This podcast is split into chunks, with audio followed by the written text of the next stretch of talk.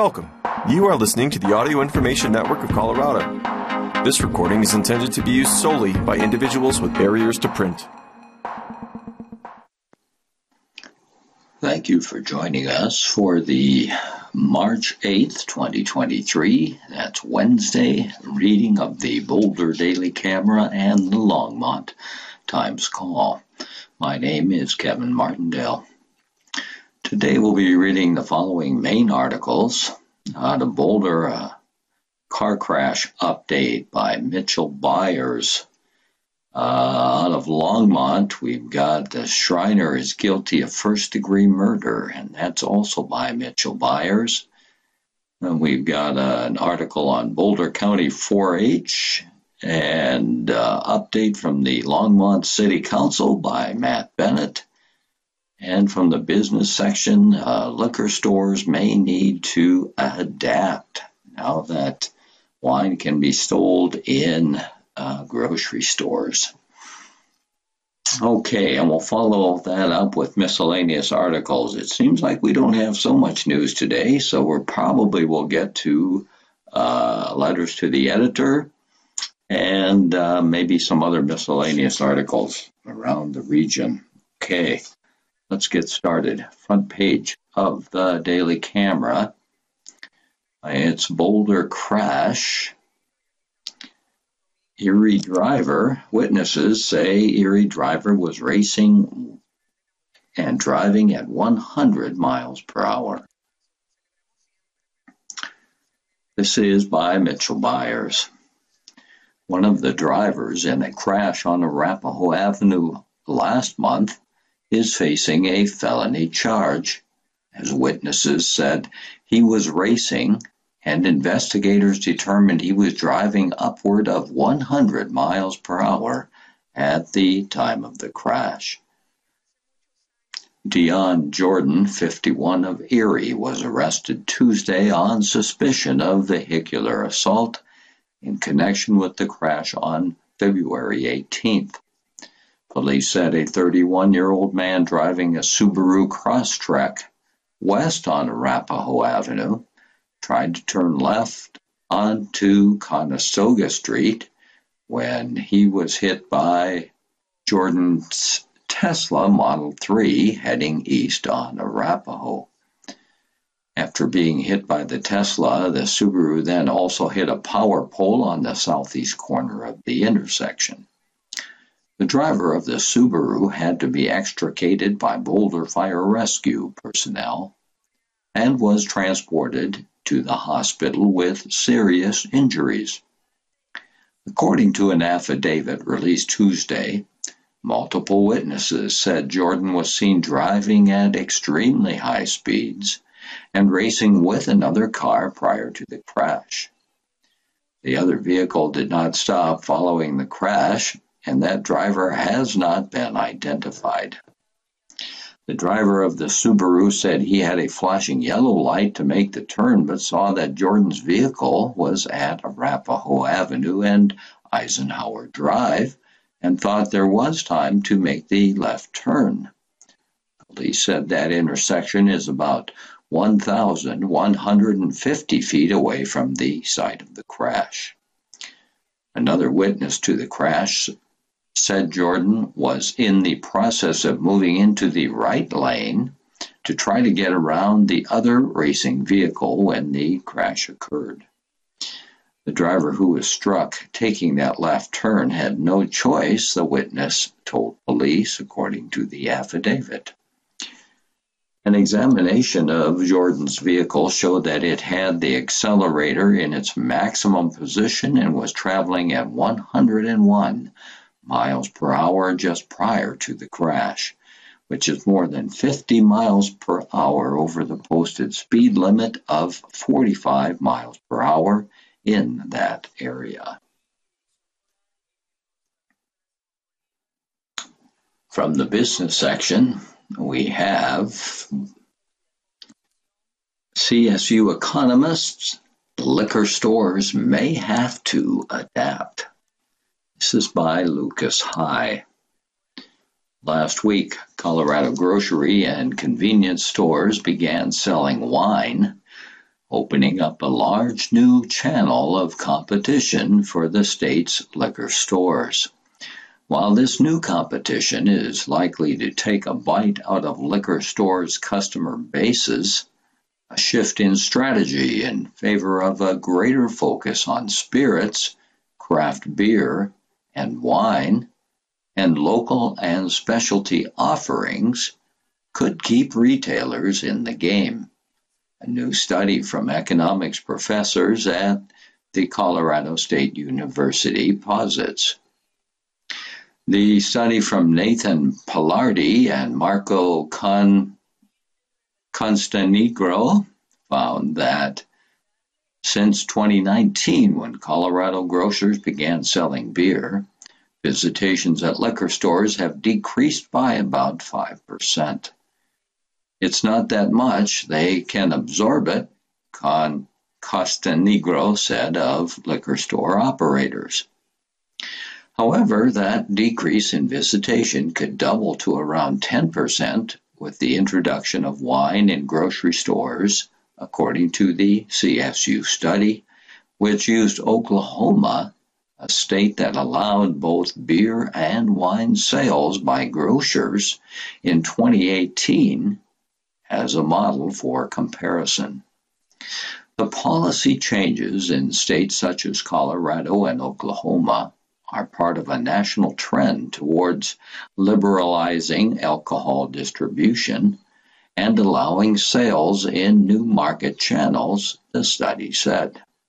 Trade associations on behalf of liquor stores claim that alcohol liberalization will result in the mass transfer of alcohol sales to grocery and convenience stores to the detriment of many small businesses. Policymakers are also concerned that a mass transfer will lead to consolidation in the retail tier of alcohol markets, ultimately reducing competition and harming consumers. If Colorado liquor stores have a similar experience to their peers in Oklahoma, those concerns about competition contraction may prove valid. Once you're talking about a 10% decrease in visits, some stores are going to start to hurt, Costanigro said. Regardless of the scope of the visitation decline, ultimately experienced by non-grocery sellers, the introduction of new, often corporate-backed competition won't be good for liquor stores, we can say that for sure, Bruce Dierking, general manager of Hazel's Beverage World in Boulder, told Biz West. Only a few days after the law granting grocery stores the ability to sell wine, there's not enough data to draw any inferences or anything, he said. It's a little bit more of a guessing game of what the impacts might be, especially because a lot of grocery chains haven't fully rolled out their wine aisles and displays and products. A lot of them have a few case stacks here and there, but it's still pretty haphazard. Dierking said his best guess for smaller liquor stores that are directly adjacent to grocery stores is that if those grocery stores really lean into wine, they'll put people out of business within a couple of years. A pivot in strategy could provide some hope for liquor stores because grocery stores don't carry the same variety of beer and wine as liquor sellers, nor do they sell spirits such as whiskey and vodka. Whether or not you were able to enter into the grocery store channel largely depended on your size and your scope of operations, Costanigro said. So while grocery stores certainly carry some craft brews, their shoppers are much more likely to be looking to grab a sixer of Coors Light than a growler of their favorite hometown and nano brewery's latest seasonal offering. chain grocery stores don't really do graft, and they don't really do local, Dierking said. And if they do, it's really just a minor nod to it rather than leaning into it. Additionally, spirits become a lot more important for liquor stores, he said. Spirits have been growing in popularity, as have ready-to-drink cocktails. I think there will be a lot of stores that really lean into that and try to build their businesses around that. The CSU study found that liquor stores often carry a wide assortment of all alcohol types and provide knowledgeable staff that can help consumers make a selection. Consumers, therefore, may or may not change market channels depending on preferences and the purpose of the shopping trip. Only time will tell whether liberalization of beer and wine sales will result in the crowding out of local liquor sellers, according to CSU economists. It is conceivable that some liquor stores could start closing, Costanigro said, but at the same time, some liquor stores could start specializing more in craft products as a strategy. For now, the researchers can conclude that partial alcohol liberalization has a substantial but not catastrophic effect on liquor stores. That isn't necessarily the opinion of many liquor sellers. People are expecting it to take a huge chunk of their business, Dierking said. Some are doing proactive layoffs and trying to figure out how to cut expenses, dial back, and downsize in order to hopefully still be viable with a lot less revenue. Our next article is on the fatal shooting trial. It says Devin Schreiner is found guilty. This is by Mitchell Byers. The woman accused of shooting her ex-boyfriend and the father of her child was found guilty of first-degree murder on Tuesday. Devin Schreiner, 27, was found guilty by a Boulder County jury of first-degree murder after deliberation in the death of Jason Schaefer, age 33. The jury heard about 5 days' worth of testimony before receiving the case Monday afternoon and deliberating for about 8 hours before returning a verdict just after 3 p.m. on Tuesday. Because the charge carries a mandatory sentence of life in prison without the possibility of parole, Boulder District Judge Patrick Butler proceeded immediately to sentencing and ordered Schreiner to spend the rest of her life in the Colorado Department of Corrections. Deputy District Attorneys Carlos Ruda and Allison Brand read off several impact statements from members of Schaefer's family, including his mother, Lori. Quote, "This has been a living nightmare," she wrote. "I miss my son so much." Schreiner did not address the court.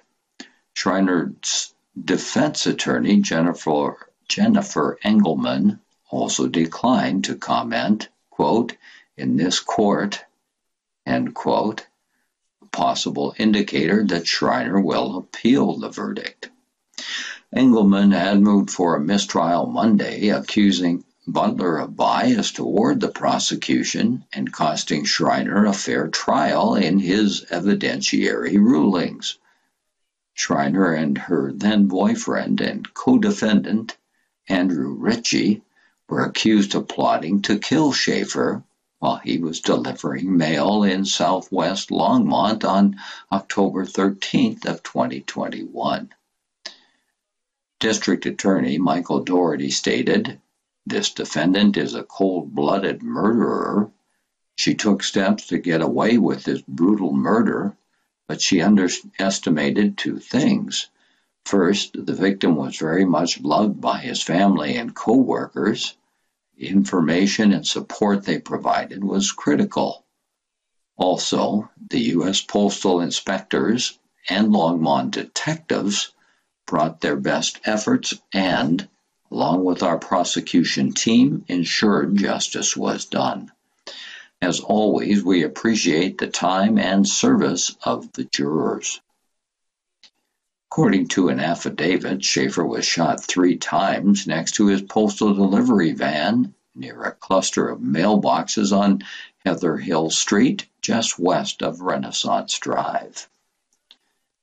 Just 2 days before the shooting, Schaefer had filed a request to modify parenting time, and witnesses also said Schreiner appeared upset that Schaefer had recently started dating Schreiner's 19-year-old sister.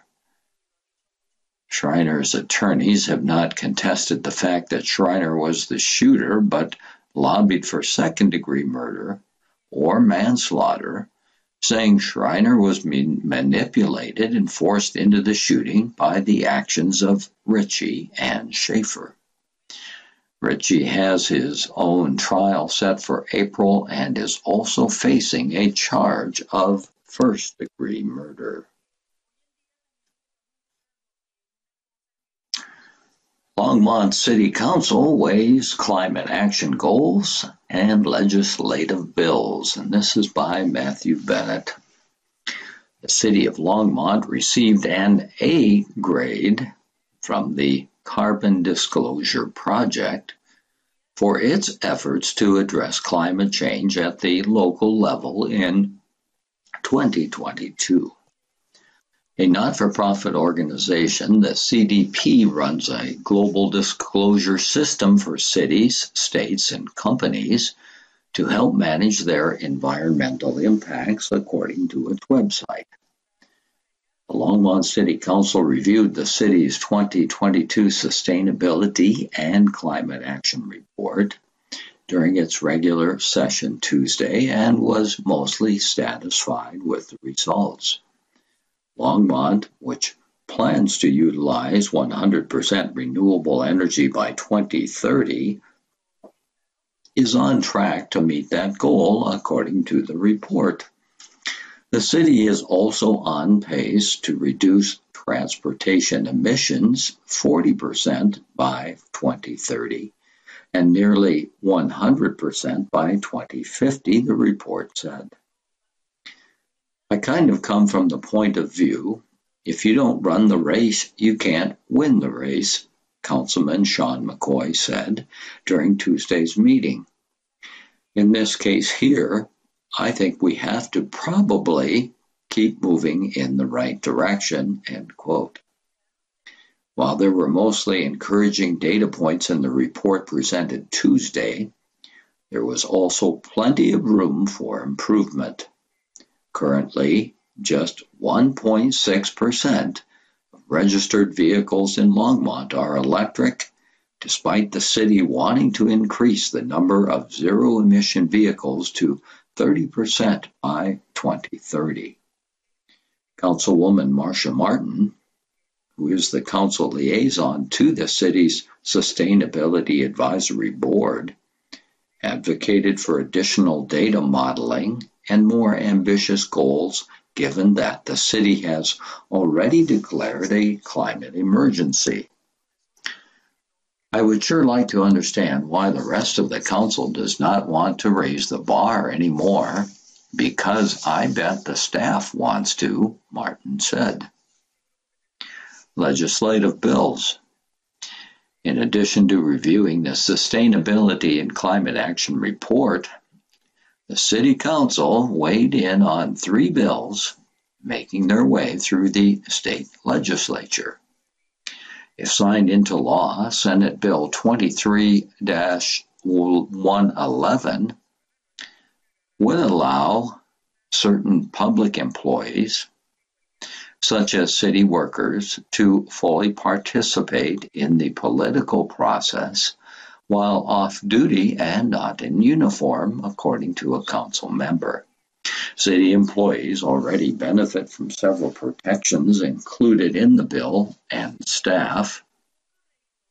in its recommendation to the council, did not want the state dictating personnel practices at the municipal level, and subsequently labeled SB 23-111 an overreach. Citing the need for more local control, the council also opposed Senate Bill 23-166, which would establish a Wildfire Resiliency Code Board to adopt statewide fire codes and standards. Staff called the bill well-intentioned, but preferred local officials making decisions related to fire codes and enforcement.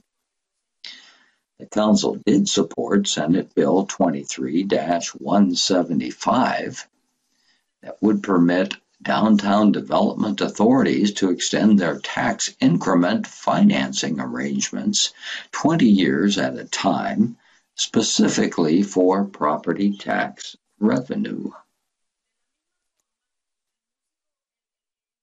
Okay, I guess that's it. From the local briefs, we have Rocky Mountain Elementary receives New Math Bright Spot Award. Longmont's Rocky Mountain Elementary was among the 12 schools chosen for the new Governor's Math Bright Spot Award, recognizing exceptional growth in math achievement since 2019.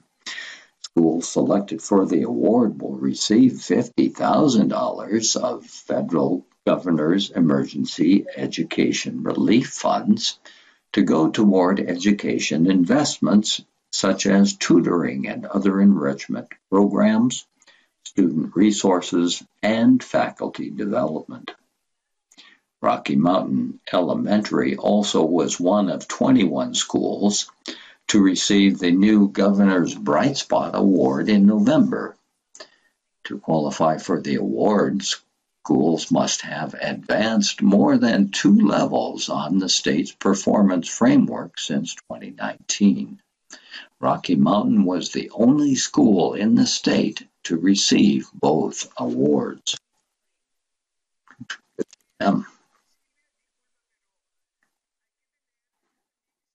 The next article is not really an article, but it's a photo, and it's from the St. Vrain Valley School District, and it shows a room of seniors, and it's just entitled, Students Teach Seniors About Cybersecurity. So there you go. Good job by the students. Out of Lafayette, we've got the city council supports banning the retail sale of dogs and cats. This is by Andrea Grajeda. Lafayette City Council expressed support Tuesday evening for banning the sale of all dogs and cats in the city, whether through retail pet stores or through hobby breeders. In late 2022, City Council directed staff to draft an ordinance prohibiting the retail sale of cats and dogs in pet stores due to the unfortunate nature that most of those pets come from puppy or kitten mills. City Attorney Mary Lynn Maxalka presented the proposed ordinance to City Council. Maxalka said that under Colorado law, municipalities have the authority to regulate, quote, offensive or unwholesome businesses, end quote, and prohibit cruelty to animals and prohibit the sale of dogs or cats. Maxalka said the mills often have inhumane breeding practices and little regard for the animals' safety and health. She presented 2 alternatives for the ordinance, one to ban the sale of cats and dogs just in pet stores, and another to ban all sales of cats and dogs. Both alternatives has exceptions for sales or adoptions of cats and dogs through animal shelters, animal rescues, or other animal care facilities. She said that the ordinance would have an exception for fostering animals placed by an animal rescue in a private home, so long as the household is following the Lafayette Code that there can be up to 3 dogs, 3 cats, and 1 other household pet in the unit. Maxalka said that a ban on the retail sale of dogs and cats by pet stores would be easy to enforce, but enforcement of all sales would be more difficult to enforce and based on a complaint basis. Only if the city received complaints would our law enforcement officers or animal control officers be able to go and see if there is a violation of code, Maxalka said. Hobby breeders, which are small-scale breeders and are not producing more than 24 dogs or cats per year or more, or more than 2 puppy litters or 3 kitty litters per year, do not have to be licensed in Colorado. Maxalka said that the city would not know if hobby breeders would be violating the code unless the city received a complaint or notice. Council member Tanya Briggs said that puppy or kitten mills that are in the city are in violation of the code. There are ways to rescue animals that are currently here on this planet and give them a great home. We do not need to continue breeding, Briggs said. Briggs said that animal rescues ensure that animals end up in safe homes through background checks of the person wishing to adopt. She said that there is no guarantee that a puppy or kitty ends up in a safe environment through retail, sale, or breeders. Council member Nicole Sampson clarified that the ordinance only applies to cats and dogs and not other household pets such as turtles or birds. Council directed Maxalka to move forward with the ordinance to ban all sales of cats and dogs. The ordinance will be presented for consideration of first reading at a future council meeting.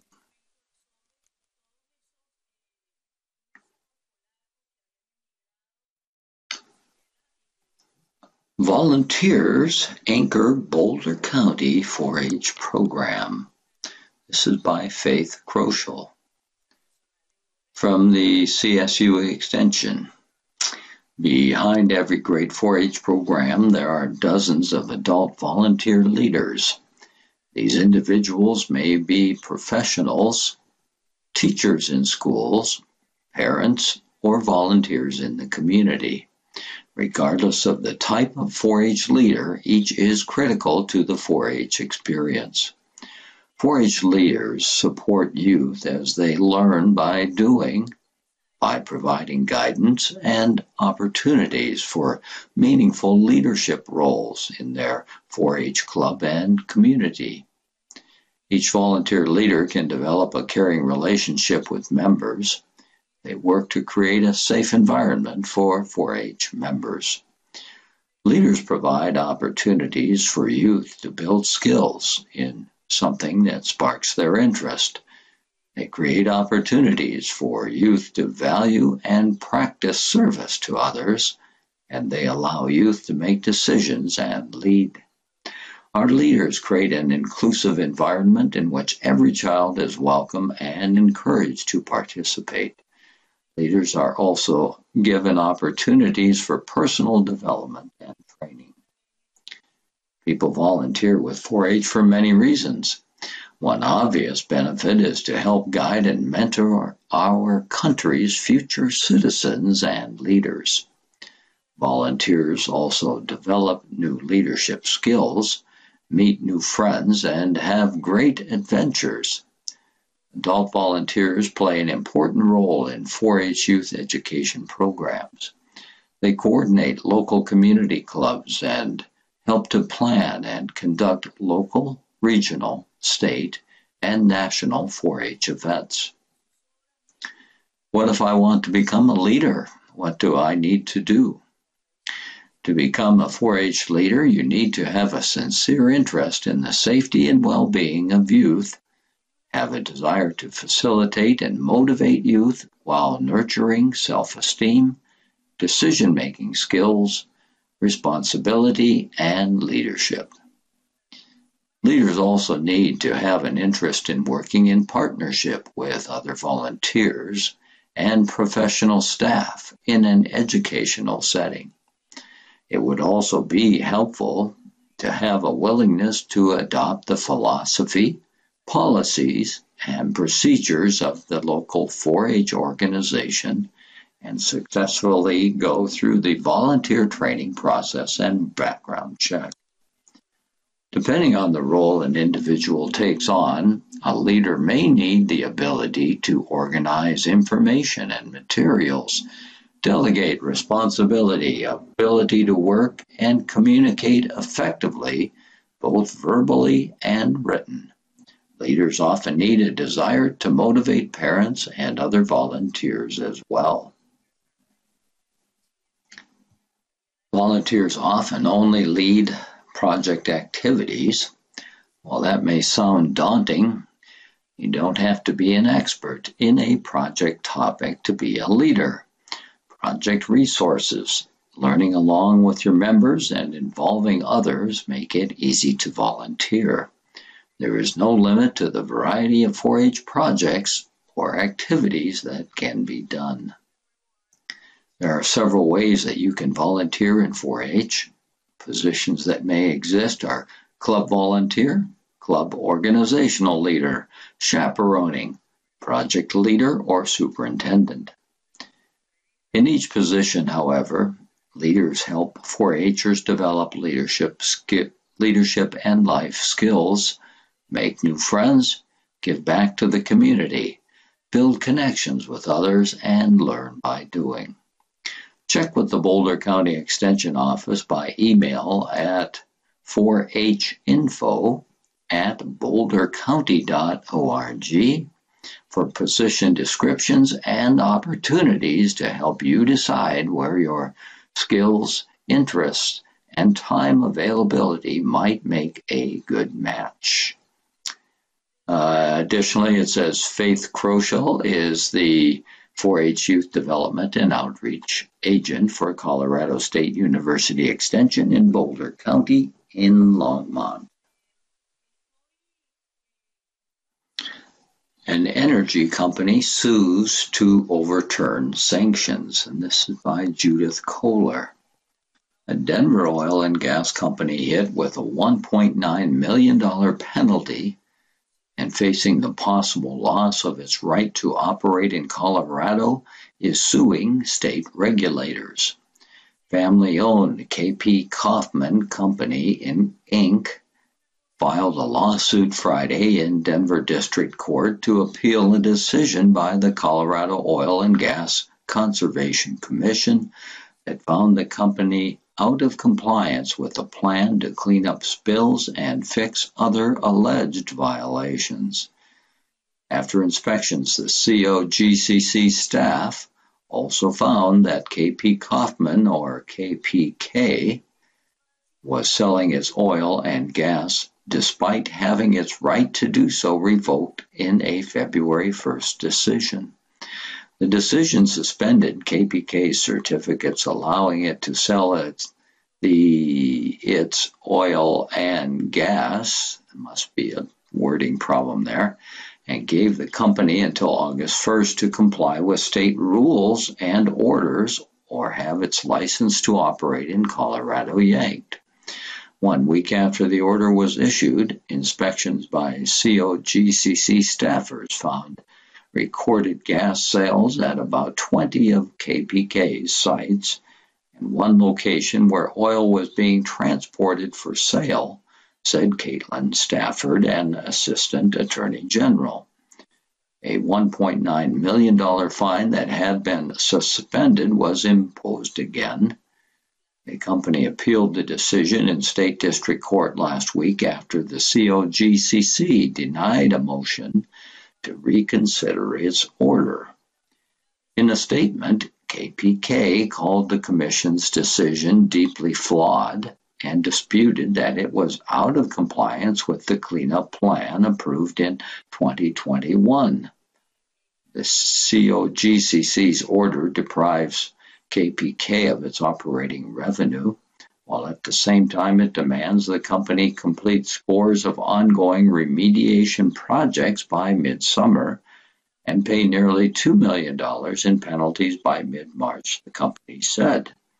The company is asking the court to send the matter back to the COGCC and is seeking damages for what it calls breach of contract. The COGCC declined to comment on the lawsuit, saying it doesn't discuss pending litigation. The cleanup plan addressed a number of alleged violations by KPK, including spills at well sites and leaking flow lines, small lines that carry oil and gas from wells to equipment. The COGCC declared KPK out of compliance in February after the commission staff said only 3 of 58 projects had been completed and that the company's practices threatened public health and safety and the environment. The case involves widespread systemic violations that the operator, quote, refuses to correct in a timely or successful manner, end quote. The written order to KPK said. In a February 27th hearing, John Jackas, an attorney representing KPK, asked the COGCC to reconsider the order and to delay the sanctions for 6 months. The agreement between the COGCC and KPK said the certificates needed to sell oil and gas in the state could be revoked, and the agreement ended if the company didn't substantially comply. Jackas said the company was in substantial compliance and that preventing KPK from selling its oil and gas deprives it of the money it needs to do the work the state has ordered it to do. The uncertainty created by the GOCC order is also hindering the potential sale of some of KPK's wells, Jackas said. KPK has roughly 1,200 wells in the Denver-Julesburg Basin of northeastern Colorado. The majority of the wells are low-producing. Perhaps most importantly, the order increases the risk of harm to public health, safety, welfare, the environment, and wildlife resources by effectively requiring the immediate shut-in of all of its facilities, Jackas said. KPK doesn't have the capacity or infrastructure to store its oil and gas production on site, Jackas said. Without the flow of revenue from oil and gas production, the company won't be able to perform necessary maintenance and monitoring, he added. I don't appreciate that KPK is here today, threatening the state of Colorado by threatening noncompliance, Commission member John Messner said. KPK has a path to compliance. KPK alone is responsible for that compliance, and they need to implement the steps necessary to come into compliance. Messner and the other 4 commission members voted against reconsidering the order and delaying the sanctions.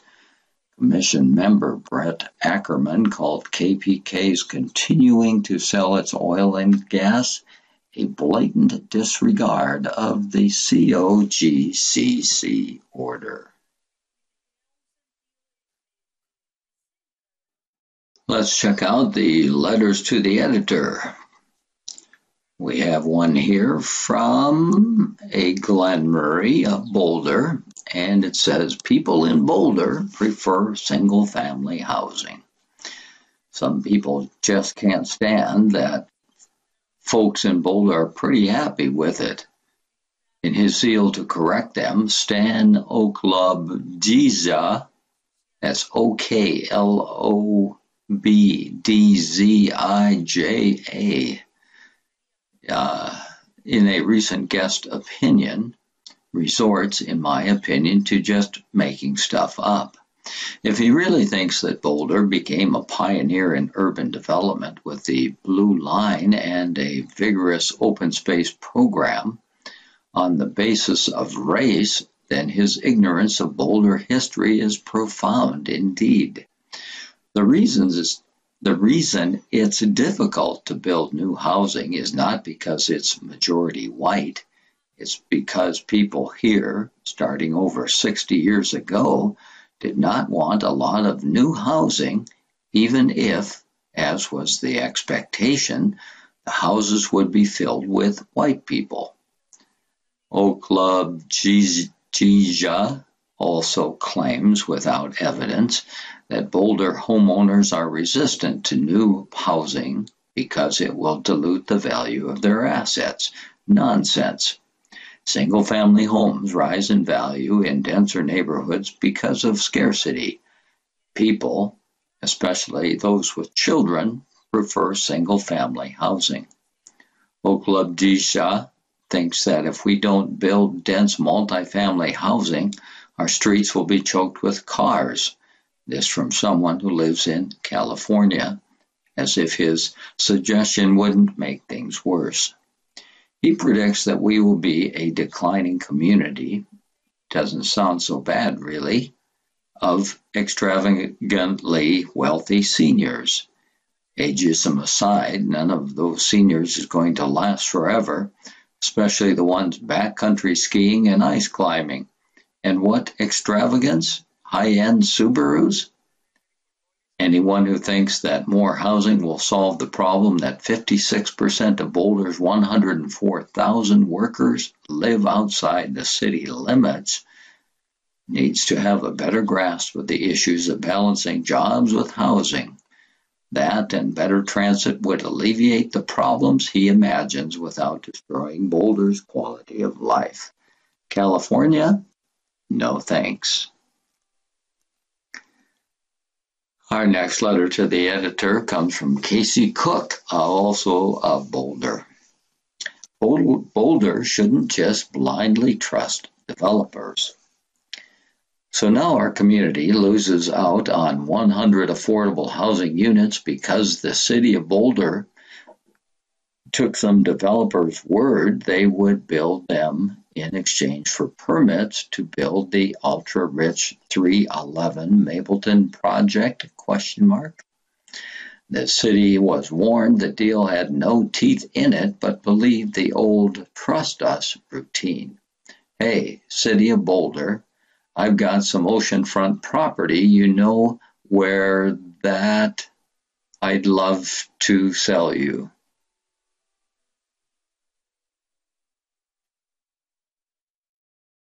All right. We have a guest opinion article, and this is written by Rebecca Dixon, who teaches for the Program for Writing and Rhetoric at CU Boulder. And it's entitled, Regenerating Our Soil is a Real Tool in Fight Against Climate Change.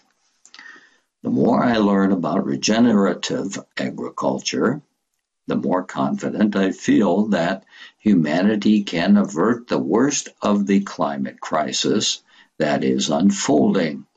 Yes, we need to reduce our use of fossil fuels massively and immediately, and we need to rethink the way we build our communities. But our soil, whether in our backyards or on farms or on our open spaces, has a broad capacity to absorb carbon from our atmosphere. As we shift to green energy and electrify transport and homes, we can also shift to healthier ways of treating our soils, thus making them more productive and carbon holding. Understanding the importance of soil is key to understanding how best to address climate change and ecosystem health. What has happened to our soils? Worldwide, much of our land has been degraded. Deforestation, overgrazing, industrial agriculture, fossil fuel extraction, habitat loss to urban and suburban construction. This is just a partial list of the factors that have damaged our soils, and this has been a huge loss. Soil appears to just be sitting there lifeless, but healthy soils are active communities of worms, other tiny creatures, bacteria, fungi, and more. As plants and organisms die, healthy soil takes in their carbon. Industrial agriculture has reduced the carbon holding capacity of our soils all over the world, including here in Boulder County. But we can regenerate them, and farmers are doing this right here along the Front Range. Their stories of transformation are inspiring and instructive. So what does regenerative farming involve? Many things, and different farmers define regeneration in different ways. But here's an introductory definition based on conversations with several of Boulder's regenerative farmers and after attending a number of events and webinars. Regenerative farmers think of soil as a partner, a living thing that needs attention and respect. So they don't throw toxic chemicals on it, they don't beat it down with overgrazing, they embrace farming practices that rebuild the good stuff in the soil, its organic matter, its community of microorganisms, and tiny critters. They work to bring back biodiversity in the soil, among the plants, among the pollinators. As they do this, the plants and soils can absorb more carbon and can take in water more easily.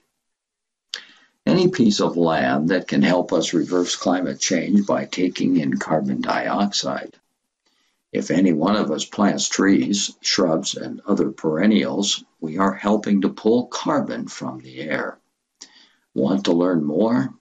CU Boulder's Program for Writing and Rhetoric is hosting a panel on regenerative agriculture, where experts on the topic will share what they are doing here in Boulder County to rejuvenate our soils and improve our ecosystems.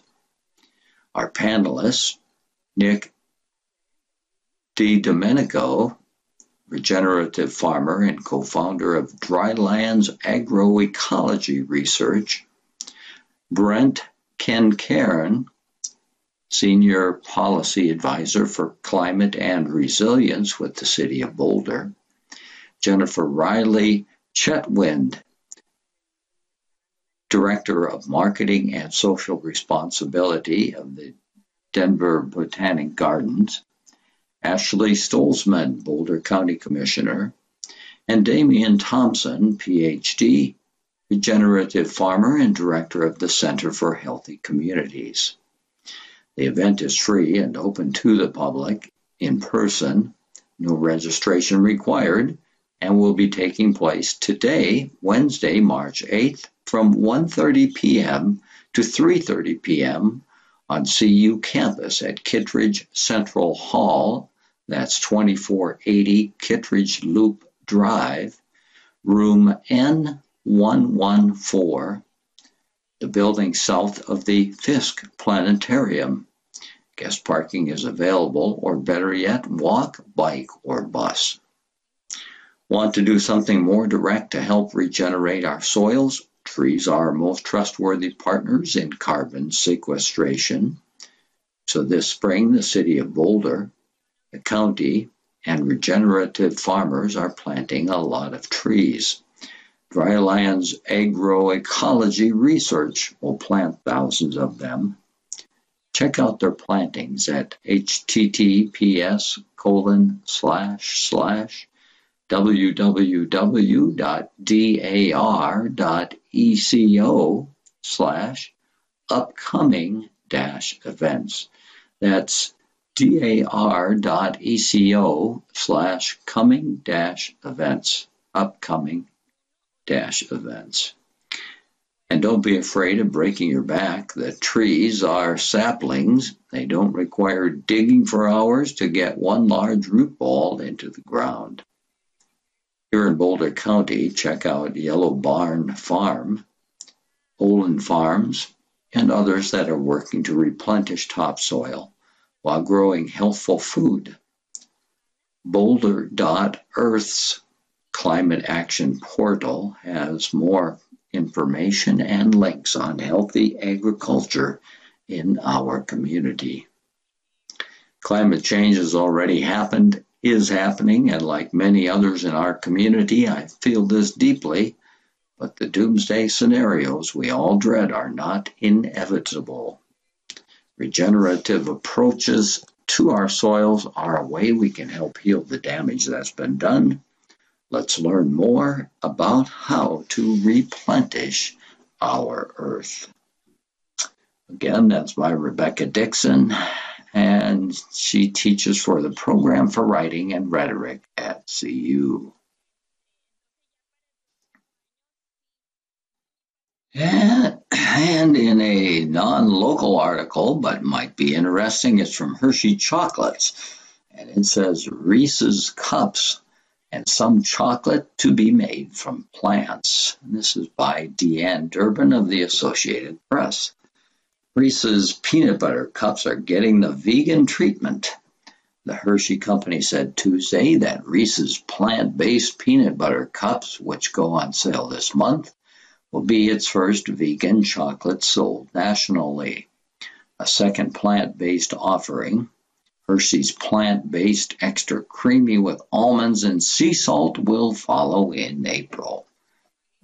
The chocolates are made with oats instead of milk, Hershey said. Hershey has experimented with vegan chocolate before. It sold an oat-based chocolate bar called Oat Made in some test markets starting in 2021. But the new products will be the first sold through the U.S. under the plant-based label. Hershey said consumers want choice and are looking for products they consider healthier or with fewer ingredients, including reduced sugar and plant-based options. Hershey also introduced an organic version of Reese's Cups in February of 2021. Younger consumers, in particular, are looking to reduce consumption of animal-based products, said Euromonitor, a market research firm. In a 2021 survey, Euromonitor found that 54% of Generation Z consumers were restricting animal-based products from their diets, compared to 34% of baby boomers.